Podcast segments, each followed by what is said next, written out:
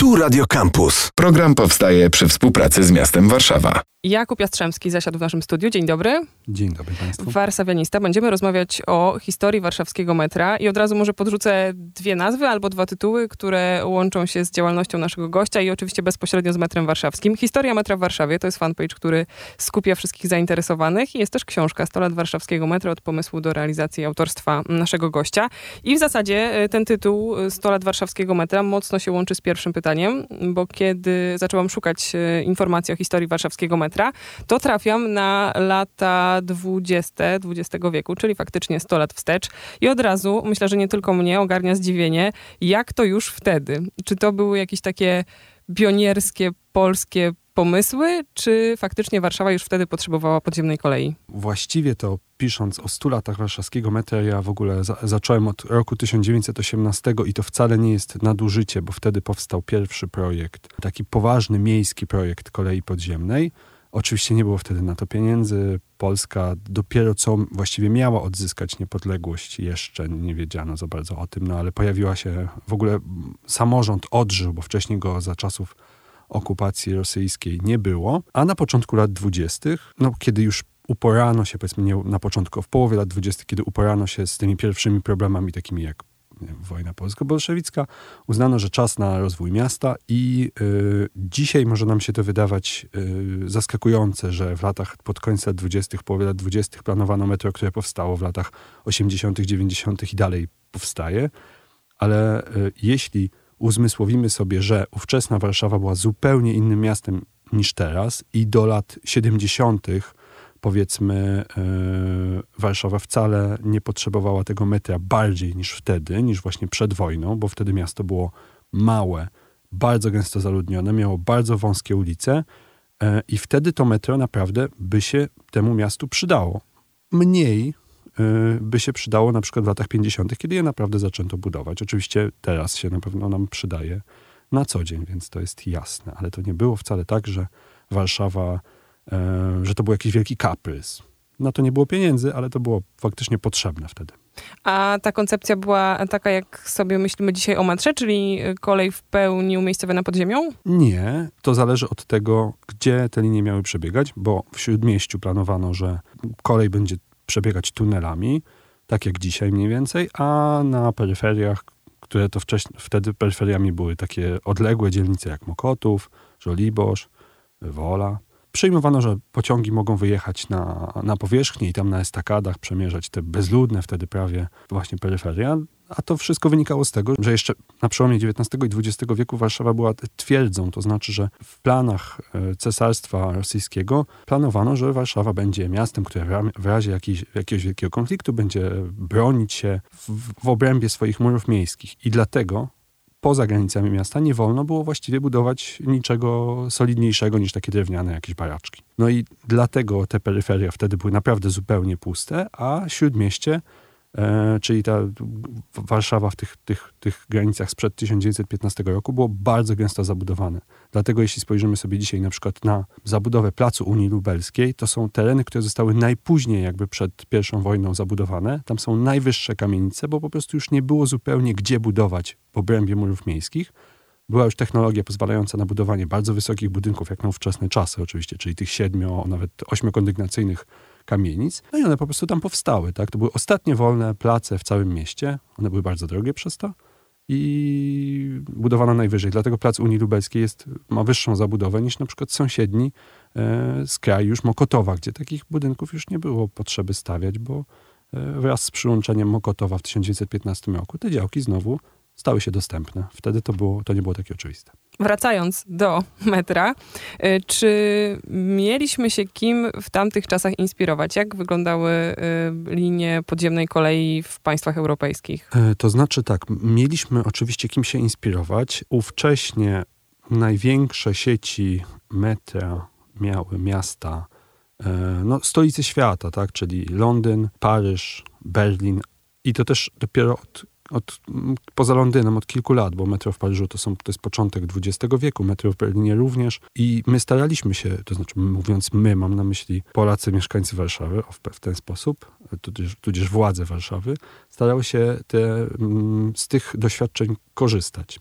e, więc e, na przykład konsultowano ten pierwszy projekt jeszcze z 1918 roku ze specjalistami z Berlina, którzy na przykład doradzali, żeby nie budować tak jak w Berlinie, gdzie zaczęto od linii o małym profilu, czyli taki malutki tunel, wąziutki, niziutki, bo taki był tańszy. Oni sugerowali, żeby jednak budować już takie większe te, te tunele, tak jak później w latach 20. w Berlinie zaczęto budować. Więc inspirowano się jak najbardziej. I chyba ten Londyn też może działać mocno na wyobraźnię, bo tam to jest 1863 rok, rusza metro, a Polacy w tym czasie biją się w powstaniu. No, oczywiście tak, tylko należy pamiętać, że wtedy Londyn był jednym z największych, jeśli nie największych, największym miastem świata, stolicą imperium, które kontrolowało tam jedną trzecią powierzchni globu, więc jakby porównywanie w tym momencie Warszawy z Londynem jest takie mocno niefortunne, chociaż ono często się pojawia, to jest prawda.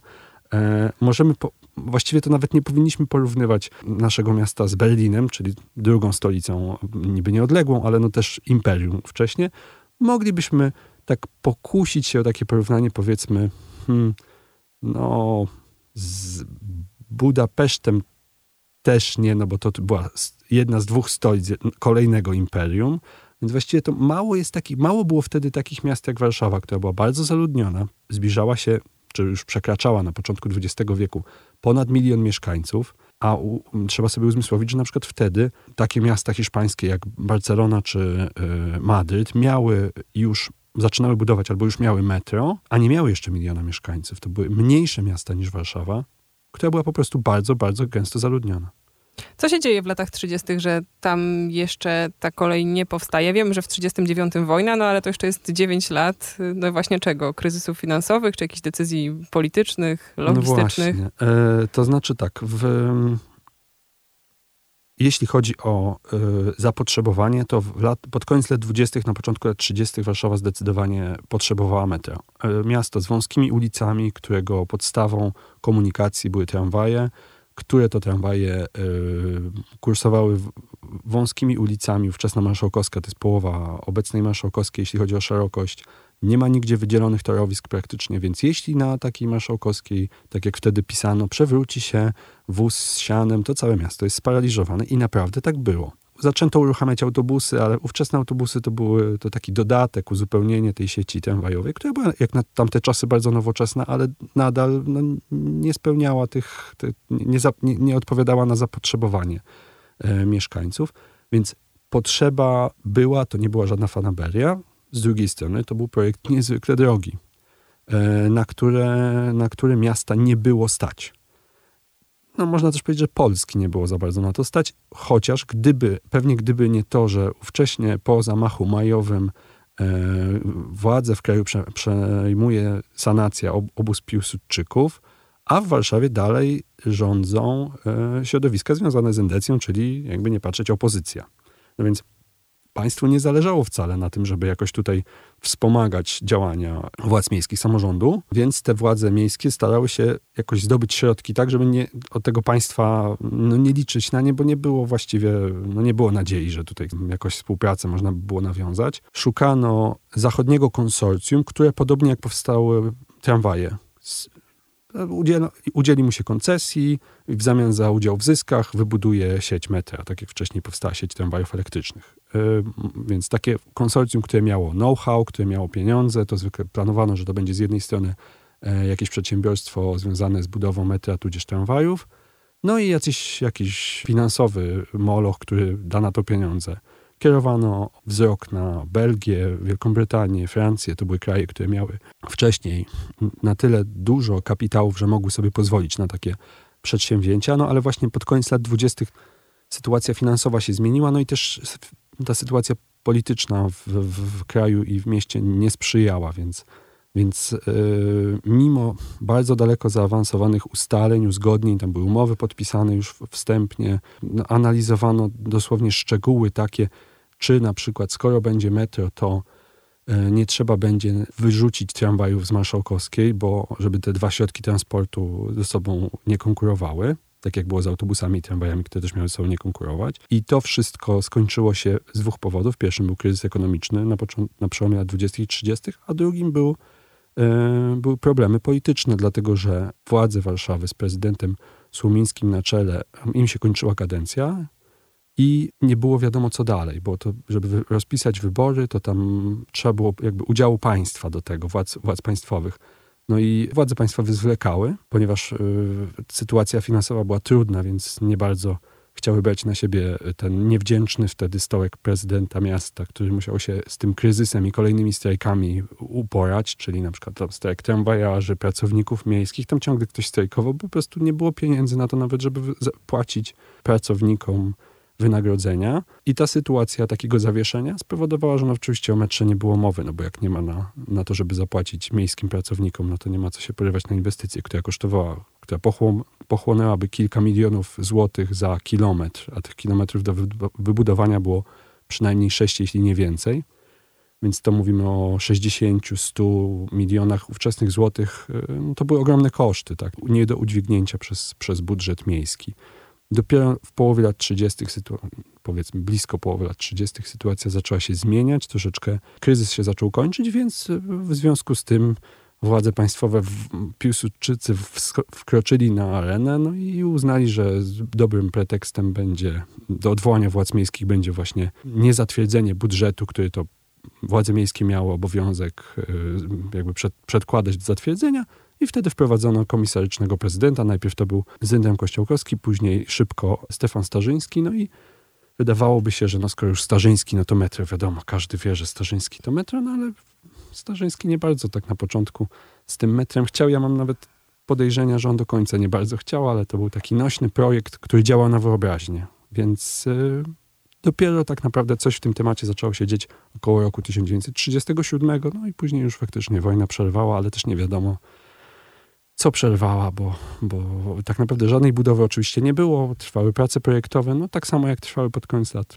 dwudziestych, więc trudno powiedzieć, czy gdyby wojna nie wybuchła, to metro by powstało. No, może by powstało, a może by nie powstało. Teraz trudno spekulować. No i potem mamy 45 rok, y, miasto zburzone w 80%. Wydaje się, że budowa już jakiejkolwiek kolei podziemnej jest może ostatnią rzeczą, którą powinno się robić przy odbudowie Warszawy. Myślę dobrze, czy tam już znowu wkraczają apetyty i nadzieje na to, żeby jednak metro w Warszawie powstało? Na pewno uznano, że zburzenie miasta z jednej strony to wiadomo, że ogromna tragedia dla, dla, dla Warszawy, a z drugiej strony uznano to za możliwość gruntownej przebudowy, przekształcenia, a właściwie nawet zbudowania miasta na nowo. Oczywiście z dzisiejszej perspektywy, no to możemy, może nas to dziwić albo nie, ale pierwszą rzeczą, którą ustalono, to jest, że nie odbudowywać miasta w, w tej przedwojennej formule, która była uznawana ją wtedy za skrajnie nieefektywną, tak? czyli miasto wąskich ulic, kamienic zabudowanych podwórkami, studniami, gdzie tam światło to mieli ci od frontu i tam niektórzy na wyższych piętrach y, y, suterena, znaczy suteren, oficyn, ale ci dla odmiany nie mieli wody, więc no, bieżącej, więc tak niezbyt to wtedy było wygodne miasto do mieszkania, no właśnie miasto, w którym trudno się było poruszać, w którym tramwaje przemykały tymi wąskimi uliczkami, więc zbudujmy miasto na nowo, poszerzmy ulicę, niech będzie europejsko, niech będzie wygodnie, niech będzie no, też pięknie. I uznano, że możliwość, którą to daje, możliwością, którą to daje, jest budowa, wtedy mówiono o szybkiej kolei miejskiej, chociaż tak naprawdę to przed wojną też tak nazywano metro, mówiono kolej miejska szybka, to właściwie kwestia już nazwy. Ale ten projekt z końca, z połowy lat 40., to, to bardziej takie metro na powierzchni, coś podobnego do dzisiejszej SKM, która przebiega z, w, w wykopach, tak, albo na powierzchni po prostu i e, wozi ludzi do śródmieścia. Tak to wtedy widziano, że z tych peryferyjnych, zdrowych dzielnic, które powstaną, gdzie będzie się ludziom dobrze mieszkać, w osiedlach pełnych bloków z dużymi oknami, oddzielnymi kuch- y, łazienkami, Czyli po prostu wtedy coś niesamowity awans społeczny na tych wszystkich robotników, którzy przed wojną gnieździli się tam pod schodami albo jeszcze gorzej. I ta SKM właśnie dowiezie ich do zakładów pracy, czy to, czy to do śródmieścia, czy to do tych dzielnic przemysłowych. Więc taki był ten projekt. I tutaj przystajemy. 1945 rok, powojenna Warszawa. Do pierwszych prac budowlanych przy pierwszej linii metra, tej, którą znamy dzisiaj, jeszcze 40 lat do pierwszego przejazdu pociągu ponad 50, a to oznacza, że będziemy jeszcze kontynuowali opowieść o historii warszawskiego metra w audycji Stacja Warszawa.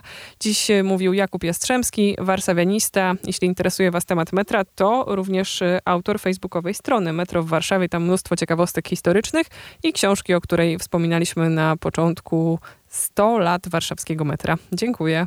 Dziękuję bardzo. Program powstaje przy współpracy z miastem Warszawa. Same sztosy. Campus.